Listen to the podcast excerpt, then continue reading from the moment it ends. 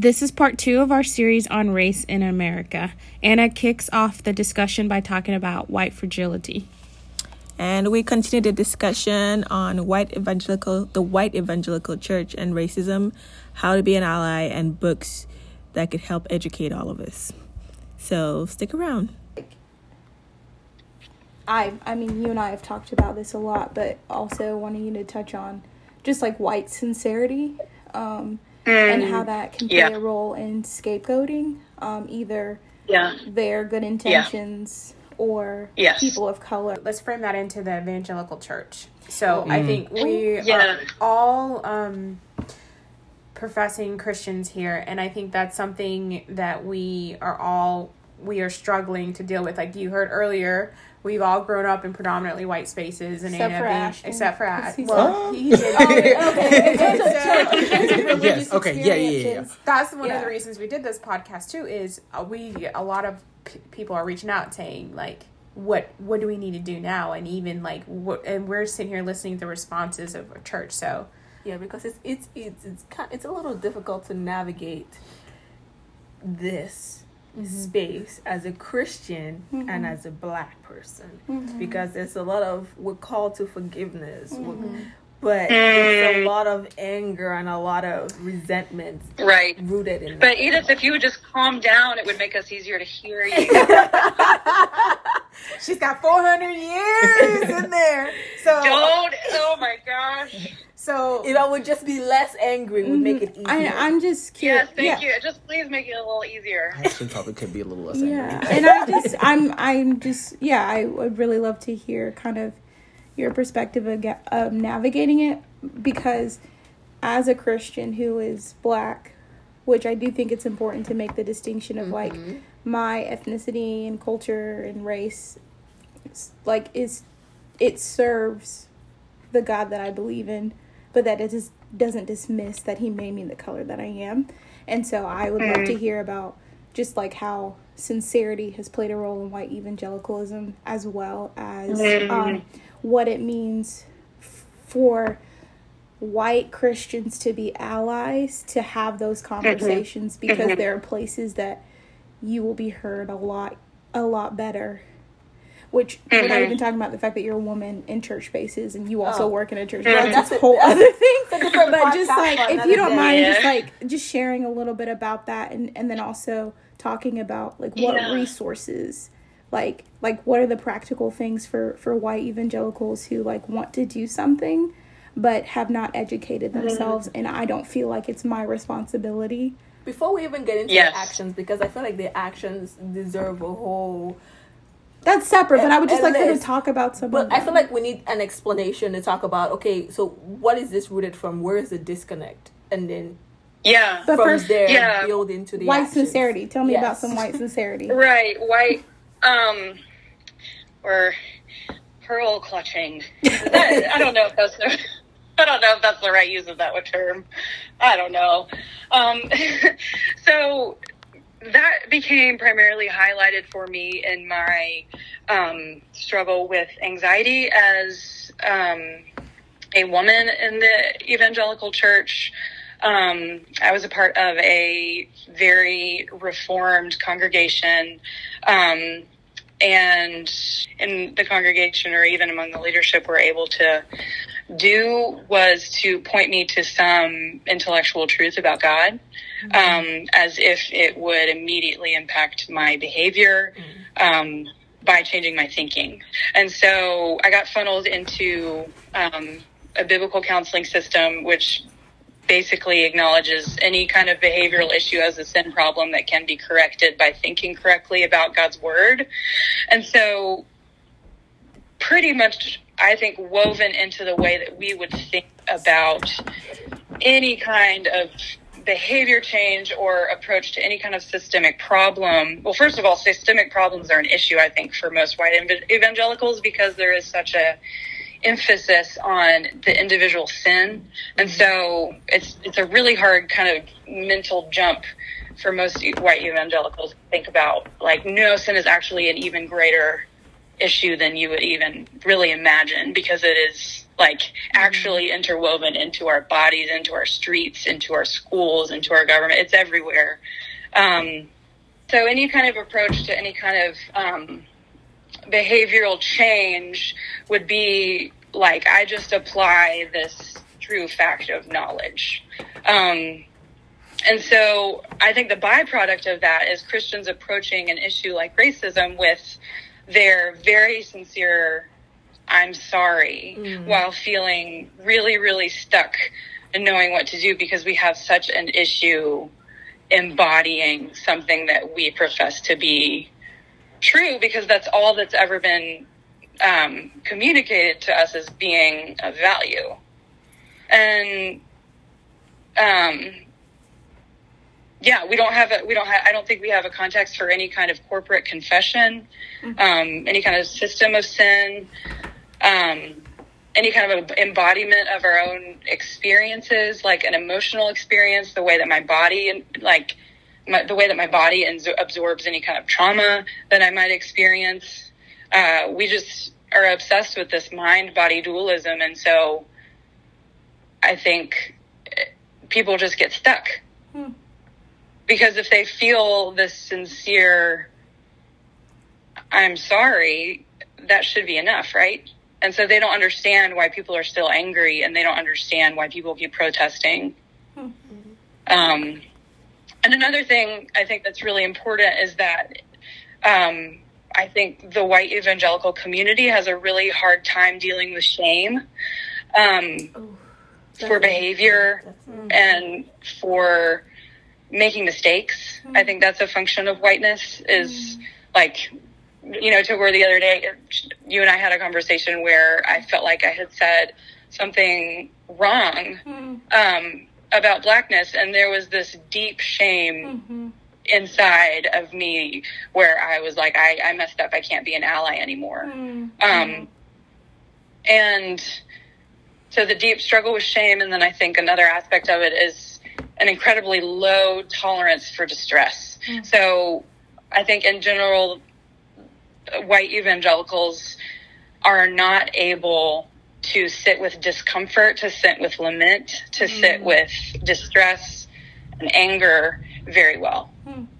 Because we immediately have to arrive at the spiritual, intellectual truth that we must assent to in order to change our behavior. Hmm. Mm-hmm. And so I think that's why you see a lot of expressions on social media of like, this is how I feel, which ends up being an incredible burden to the black community because that doesn't really do anything. Hmm.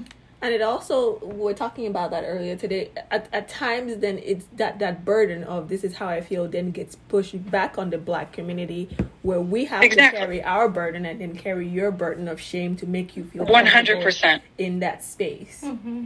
And it's Yes, 100%. and it's disproportionate and it, i don't think it speaks to the fact the reality that again as christians yes we should bear one one another's burdens but it also doesn't mitigate that th- the consequences of my actions are still things that i have to repair. And it is a mm-hmm. gift to have like it is a gift and it is an act of like mercy to have your bear, your burdens carried not only by yourself because mm-hmm. Jesus Christ is our ultimate reconciler but that doesn't mitigate that I would have to confess my sins you know Right. and so I think that is is really important when when I I personally have experienced white Christians be like, well, it's you know, it is a sin issue. It's it's not a race issue. It's a sin issue. It's a heart issue, and and I find that a little hard to stomach because like this mm-hmm. sin issue has become systemic and it's, and- it's, it's and prevalent. and it's prevalent and so sure it's a sin but can we not call the sin out by its name are we not supposed to Right. um Right. but you i don't know if you have any thoughts to that Anna. um, I Anna, go ahead. Oh, go ahead, yeah. I was gonna say that the, I, it paints a picture in my head that I can understand. I don't agree with, but I can understand because within Southern Christianity, evangelical um, Christianity, we're taught that you confess your sins and you're forgiven, which is very true. But mm-hmm. we forget it about that. We forget that repentance is an action hmm. A consistent mm-hmm. action. Yes. a consistent action. So shame and guilt Yes. and pride that that's the first that's the first part of it. That's the that's what leads you to repentance. But at times we Yes. just lead ourselves to the confession and then because God's grace is sufficient, therefore we're done. We never Have Right. do the- repentance is like it's an action. It's not something you just say. It- in order to repent, you have to like turn away. Yeah. Re- repent literally means to turn, Turn away. away. You make a 180. So I think that's where that's where the disconnect is. Is that a lot of evangelical Christians are comfortable with being, um, Which is saying that racism is bad without doing anything yes, about it. they're they're not comfortable Right, exactly. with the repentance act, the re- repentance aspect because it it requires too much of going back to uh, their discomfort. It requires too much of them dealing with their discomfort and putting that discomfort into an action based solution. Right. Exactly. so I Anna- can't tell you how many. Oh, go ahead. Oh, I was gonna say, Anna, you had the ha- you had the fortune of having a conversation with me, and Togor also had a conversation with me um, about a friend or someone who I thought was a friend who he and I recently went through this whole conversation, and and, and for the context of this conversation, he's a Catholic, um, and and his whole repentance for his for the sin of his racism was just to say I'm sorry and that was Right. that was the best that he had to offer it was and i'm sorry um Right. and, and- Right. So, do you see how I cut you off? oh no you actually didn't go ahead um like that's that's enough for that friend because it's a sincere em- expression of what their intent is what i was going to say to what you guys were saying earlier i think yeah i was thinking about how many times i have been angry and i've been told by another christian that i need to just choose to forgive and to place it on Christ as if it were over. Hmm. And there's there's a disconnect from like this choice to forgive and forget and then the reconciliation work that still lingers hmm. because the anger doesn't go away. Like you still feel it in your body. mm-hmm And I think that's that's hard. Yeah, especially considering like what I was saying earlier, how we as white people tend to forget the interconnectedness of communities within the context of history. mm-hmm Yes, and I think that leads to like the next point. Like, okay, we know it's a sin issue. Like now we're asking for, I guess, practical. What are the practical ways that like white people c- can support the fight to to for equality, um, from your view, and then also everyone else here share. Uh, you know, what would you like to say to someone who is you know, who wants to be an ally? Like, what can you do? Like, we know it's a sin issue, so how does that, how do we rectify it in your everyday life? So, yeah. Right. We'll go backwards. So Anna, you start. and Anna, then- please impart your your your your Oh. white allyship. because none of us have learned how to be a, an ally before No, We've never had to go through that I've never had to learn how to do that. Yeah. not for this Um, I, if I were speaking to another white person on the journey, like I would remind them first of all that it is a practice and not a destination that you arrive at because it um, is something that you constantly have to like double back and check in with, with yourself on just because whiteness um, is so ingrained in who we are. Um, and the way that we approach it is so ingrained in the way that we think about the world. And um, white fragility is something that you don't just say goodbye to like it's something that crops up again and again and defensiveness all of these things um, that we have to be constantly, I think, searching ourselves for if we're going to truly come alongside the Black community. Um, another thing that I would say, um, like having having a real friendship with Togor outside of the context of race has been potentially the most impactful thing for me and the most transformative thing for me um, because it couches all of what's happening with in a relational context. Um, and that's huge because that gives me like a face to practice empathy with um, it gives me like a listening ear to practice confession with. Um, like no more of this babbling on social media. Like get a real friend that you can practice this with. Um, and yeah, I, I think that brings up another point, like the performative allyship thing. Um, I was talking with a friend the other day who was just Please speak. That is. Oh, go ahead. You didn't see it, Um, Anna, but Ashton was waving like, "Come on, sis, Everyone was just like, speak on it, louder for the people in the back." oh jeez, like We got the I, cloths ready for when who was saying, like, I just feel like I can't say anything right, and I'm just tired of people telling me that I'm doing it wrong, and I'm like, that is a function of your whiteness. Please. um, I, I think we need to really, really lean into why we are doing what we're doing. Because it's so tempting to center yourself in the narrative Mm. because you have so much to process. And you don't need to do that with your black friends. You need to get a white friend and you need to talk to them about the discomfort that it brings up because your white your black friends can't carry that for you. okay. Tell it. Wow. Ashton, yeah. Silence, Ashton. Um, Talk to us. Tell us. I.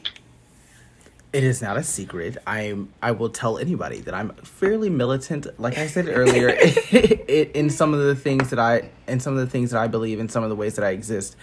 Um, and so I will say that I am not always the most approachable. Um, and I'm not always the easiest to talk to. And I said earlier that I, I could be someone who you could say, like, maybe if you calm down a little bit, people would be more willing to listen to you. So I'm gonna I'm gonna try to do that.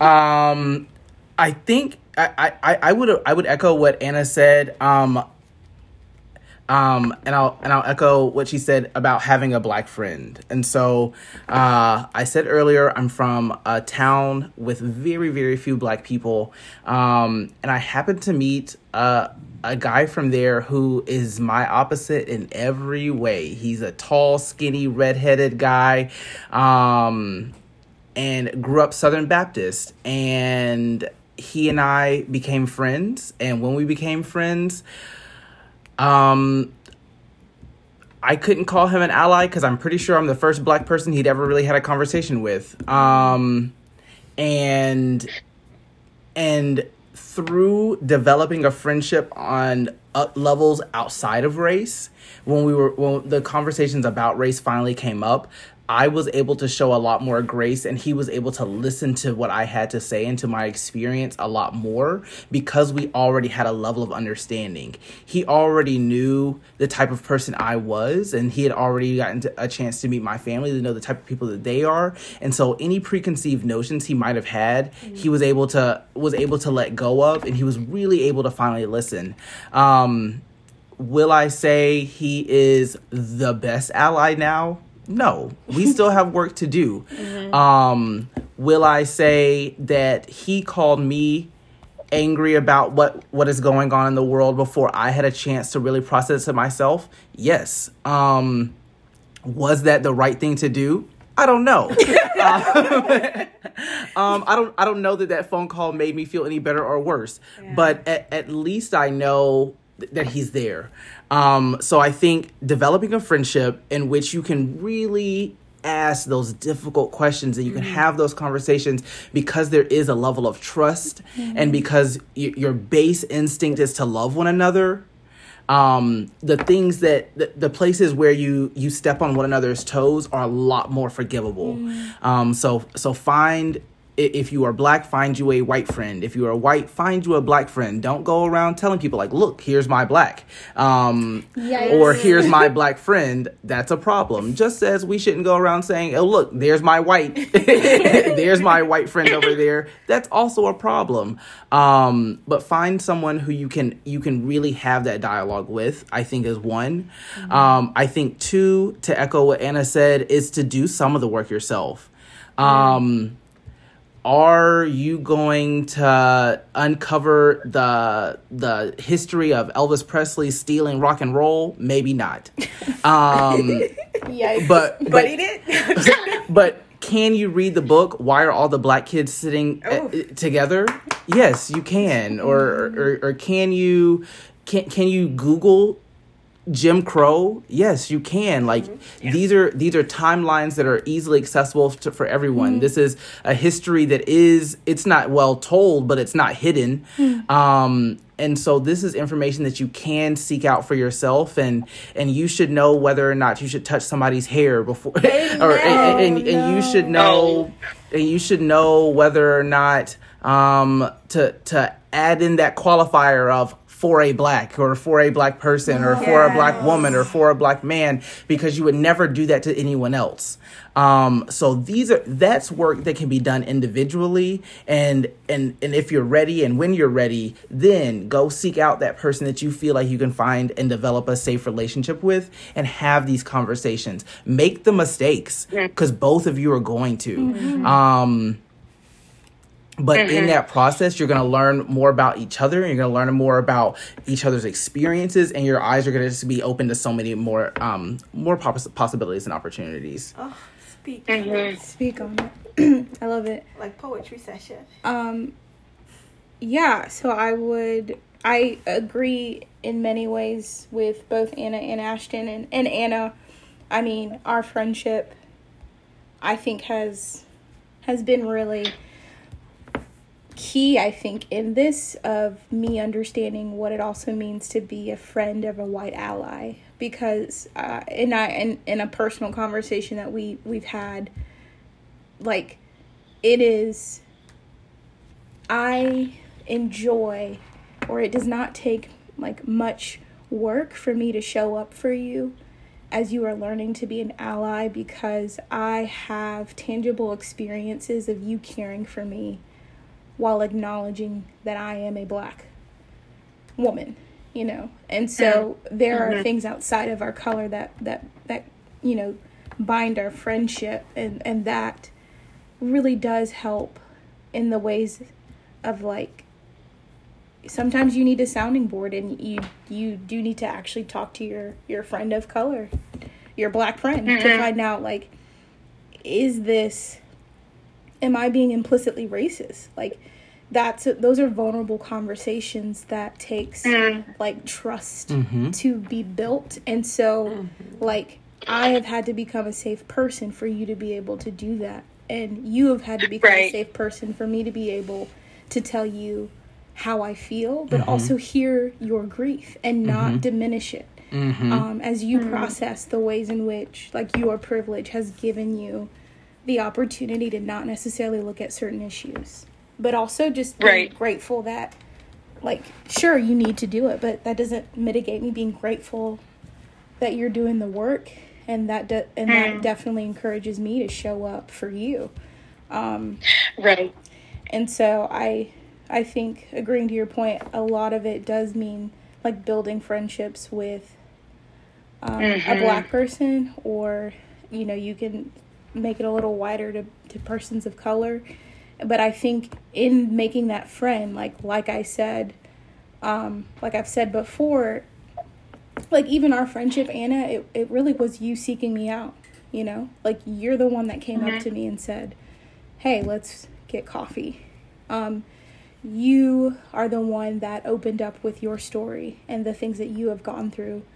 Um, like you took, I don't I don't know if like I I do see that as really being revolutionary. It shouldn't be, but it is because you sought me out and you took the first step and you you were vulnerable first and like you didn't necessarily know I was safe.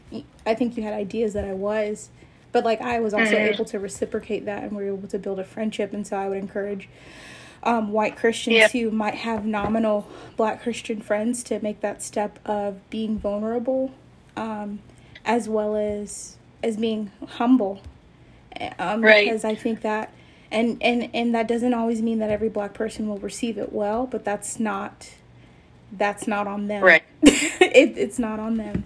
Um, Right. That's a separate issue that they'll answer to the Lord for. But um, but I think that's really important, and and also what makes our relationship work. I think because you do the you do the work. Like when you ask me a question, again, like it is not difficult to have a conversation because you have we have defined our terms. We have we have discussed what things like Black Lives Matter means or what sincerity means or what racism means or what a microaggression is because we had a conversation of trying to understand each other's lexicon to then agree mm. on like what is what do you mean when you say this? And so you may have a good Yeah. intention and it might hurt my feelings but because i understand you like i can i can i can extend that grace that that mercy and we can talk about it. And when i step on your toes as you're learning like you it gives you space to tell me like hey togo i'm working on it but i need you to be a little bit gentler. And in the context of relationship i think that allows specific even more so the people of god to really do that work of quote unquote reconciliation. Because Right. And Mhm. I would add, uh, I would add the disclaimer too. Like there are moments when it feels awkward, yeah. Yeah. I would I, and yeah. And that is like I don't know if it's just because I'm an Enneagram four, but I'm like th- that's important to like really not relish is not the right word, but just, like just let in. it Embrace it. right just to be present. Um and yeah completely agreeing with what you're saying like there's been a lot um of social media posts about how to be a white ally and um one of the biggest things is like don't randomly text your black friends how they're doing, you know. Um, but within the context of relationship, there's an added layer of like, I know when you're tired, yeah and I know Mhm. when you're Mhm. frustrated, and those are the times when I know that you need space. And there are other times when I feel free to text you um, a question because I know that you have space, but within, yeah, I, I know you and I know hmm I know when you can offer me space to ha- need help as a white person. Yeah, and I think it brings. Yeah, I completely agree in, in how it talks about and how kind of we've also talked about capacity, and because we have developed a friendship, like I am, I'm aware of your capacity and you're aware of mine, and that gives us an opportunity to like push where things need to be pushed. And, and be gentle where things need to be gentle. And so I again I can't speak enough about the value of like building friendships with white people who might not know everything but want to learn and and and I think it's important for black people or people of color to also take a look introspectively of like what space and what capacity do you have to be helpful to white people that want to know more and be allies? And that's not to say it's your mm-hmm. responsibility but as to say that like we cannot dismantle structural and systemic racism without each other. Because we didn't build them. Mm-hmm. because we didn't build them mm-hmm. and so it requires like and uh, edith and i were talking about it too like for the christian like the bible doesn't say we can't be angry it says like in your anger do not sin and so i think there's something that the gospel has to say to the to the white christian as well as the black and it may and it will make both of us uncomfortable in different ways but i can't stress enough how important it is i think specifically for the people of god who proclaim like that jesus christ is lord like white christians you guys need to be leading this. Yeah. If like your your Jesus wasn't white. No, he wasn't. you know um, and so that me- that means something and then also for the black christian like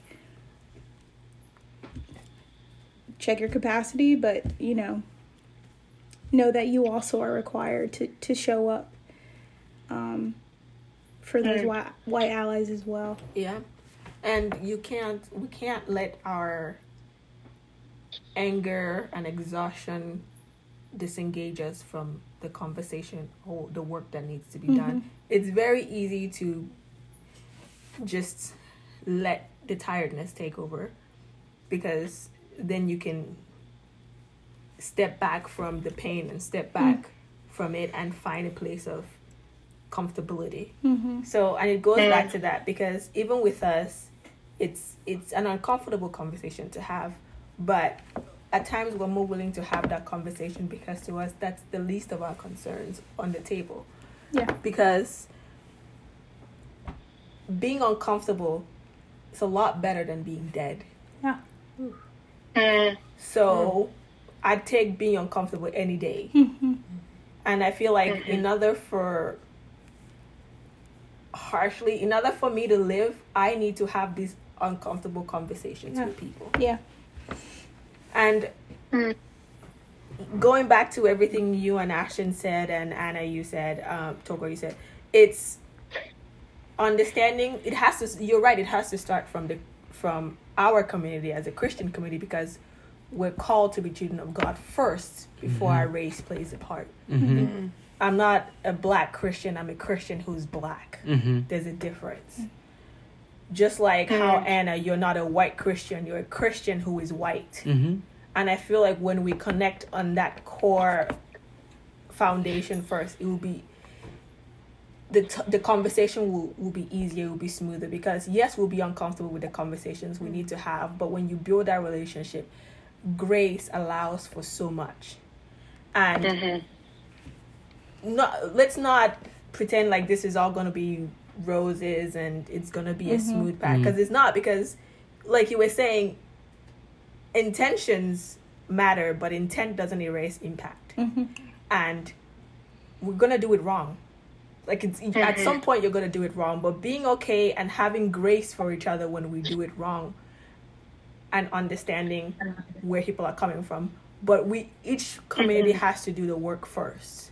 So for the white community is educating yourself it's too the black community is too tired. We have too much on our plate. There are so many questions that you want to to- ask a black person that are googleable. Yes.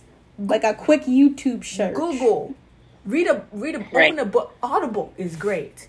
Any of those, but there are certain things I shouldn't have to answer, and I'm, from my perspective, I'm tired of being the token black girl that you can come to and ask these conversations because you know my culture doesn't allow me to be overtly angry or unsafe exactly, mm-hmm. and it's It's not even talking about the implied r- racism of the maternal black figure and like that's yeah. come But- on, come on, Mammy. But Oh. just like the white community needs to educate even. themselves before i think you need to educate yourself on the mm-hmm. systematic issues and from there you'll be able to understand to then understand to then have a mm-hmm. conversation mm-hmm. Right. about personal discrimination that happens within the black community. Woo, mm-hmm. because and that if you try to skip a step a step you're not gonna you're not gonna get it You're gonna You- miss it. you're gonna miss it And then the follow up to that is even being in relationships with persons of color, white, like you have privilege and you have to leverage that privilege, Privilege. to mm-hmm. power to dismantle these systems that your black brothers and sisters are spending from. 90% of their energy just navigating so they don't get shot and they can put food on their exactly table. so I'm sorry. I, I don't I, I don't I don't have to be and it goes back to what you were saying Anna is like you you don't understand. I've had at least four of my white friends text me are you okay? And at one point I was just like no I'm not okay. It's hard. It's like I, one of the Of texts I sent okay. was I'm tired. I'm and I'm exhausted and living is exhausting. And of course they are white privilege in like interpreted that as me trying to be suicidal i'm like no i'm not suicidal I'm just tired because I'm dealing with these issues and I have to wake up every day and have conversations with people I don't want to have conversations with. And there's this anger within me that I'm working with Christ on how to diffuse. But at the same time, I have to be polite to you That's a word. and deal with my issues at the same time. So it's not. It's, mm-hmm. We, we forget that within all this entire climate, black people still have to wake up every day and go to work and engage with being a minority in an environment that they're not mm-hmm. comfortable in. Yeah. And they have to live in mm. that uncomfortability and be nice and be polite about it And be professional. sweet and be professional and avoid the different obstacles that come with it. And I'm and that's not saying that it's it's your like the white people's job to make it all go away, but there are ways that you can make our journey easier. Simple mm-hmm. things. Don't text me, how are you doing when you see the climate? how do you think I'm doing? Mm-hmm. And why do you care right now as opposed to Thank you. five years ago? So this that. Why and didn't then you text me three months? I've been black this whole time. She said. Woo! for 27 years. Yes. I, I haven't, but and it, it really it really irks me because it's the people who have been part of my life. They've been a major part of my life. I've been romantically involved with them, so it means that that's another situation because it was easy for them to accept the aspects of me that were that were comfortable. Like you could swallow those because I'm middle class. I'm mm-hmm. articulate. You Smart, light-skinned. light skin, conventionally okay looking, attractive. You're attractive. So you, let's not. it You was are. It was easy Thank to. you, Anna. Can I be done? you cute. It was easy to swallow all of that, but you you separated my blackness from the experience that we had together. Mm. Yikes. Wow, and that's a whole. That's a whole- And I when don't you see take color. when you take that when you take that oh. away from the experience, then you don't see all of me, which means you don't care about all of me.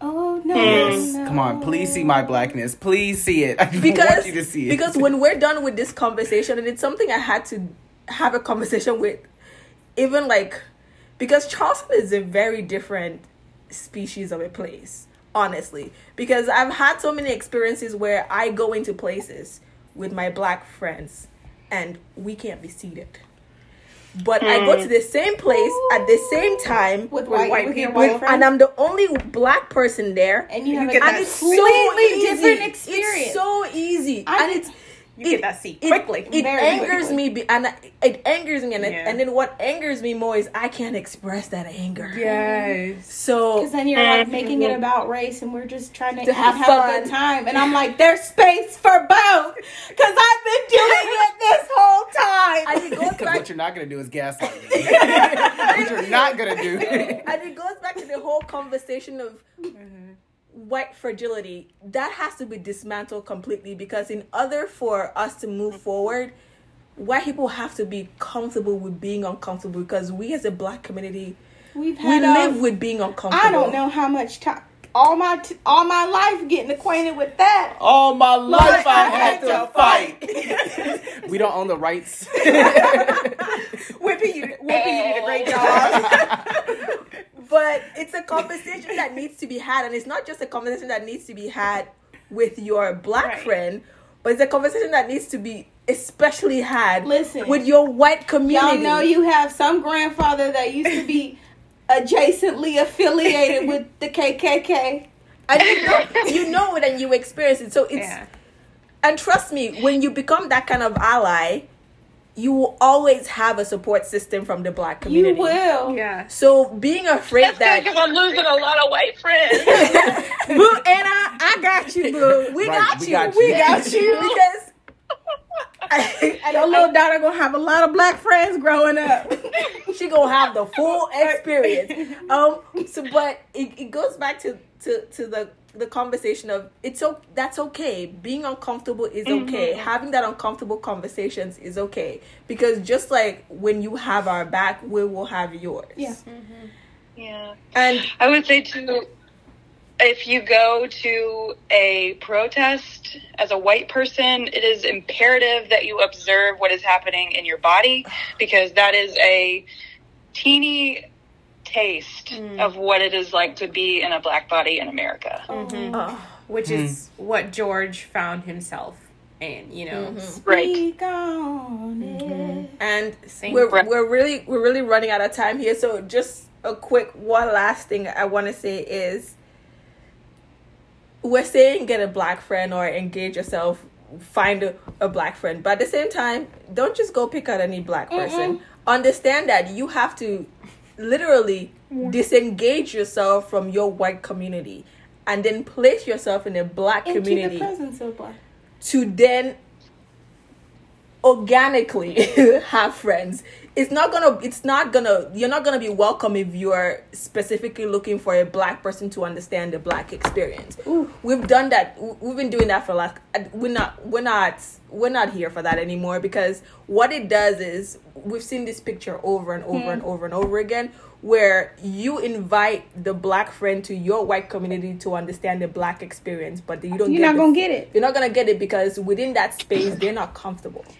So instead of inviting your black friends into your community to try to understand the black experience, go into the black community to understand the black experience. Mm-hmm. And they might not like you, but guess what? That's okay. That's okay yeah.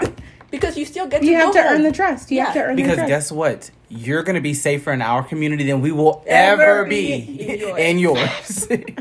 Don't believe that. like don't- you can even we, It's false we news. watch your kids. Yeah. too. So you can walk down the most And what- hood street in America. Ain't nobody gonna touch you. and we're, talk- we're talking about Well, that as well. we can't guarantee that, but Right. and we're talking about that as well. Even within the church, it's the same picture where it's you always see a black pastor being invited to a white church to preach. Yes. But that's How often do we see it the other way around? That's a whole other podcast. Ooh. And I feel like that's an important Distinction. distinction and it's, an, Right. it's an important thing that needs to happen because mm-hmm.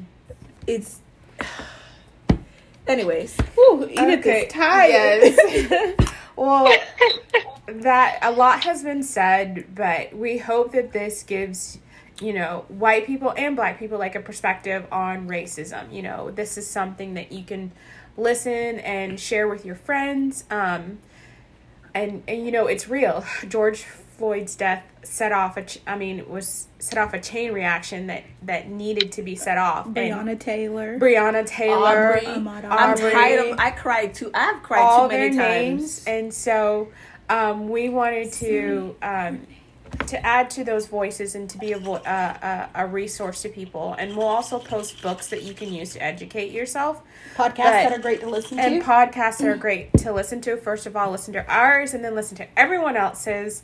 So we want to thank Ashton so much for being here, and Thank you for thank having you me. so much, Anna, Togor. thank you. Thank welcome. you so much for having for coming on and sharing your thoughts. We really appreciate it. Y'all have a great night. And, I uh, thank you. I you were thank great. you. I love you, girl. I love you too.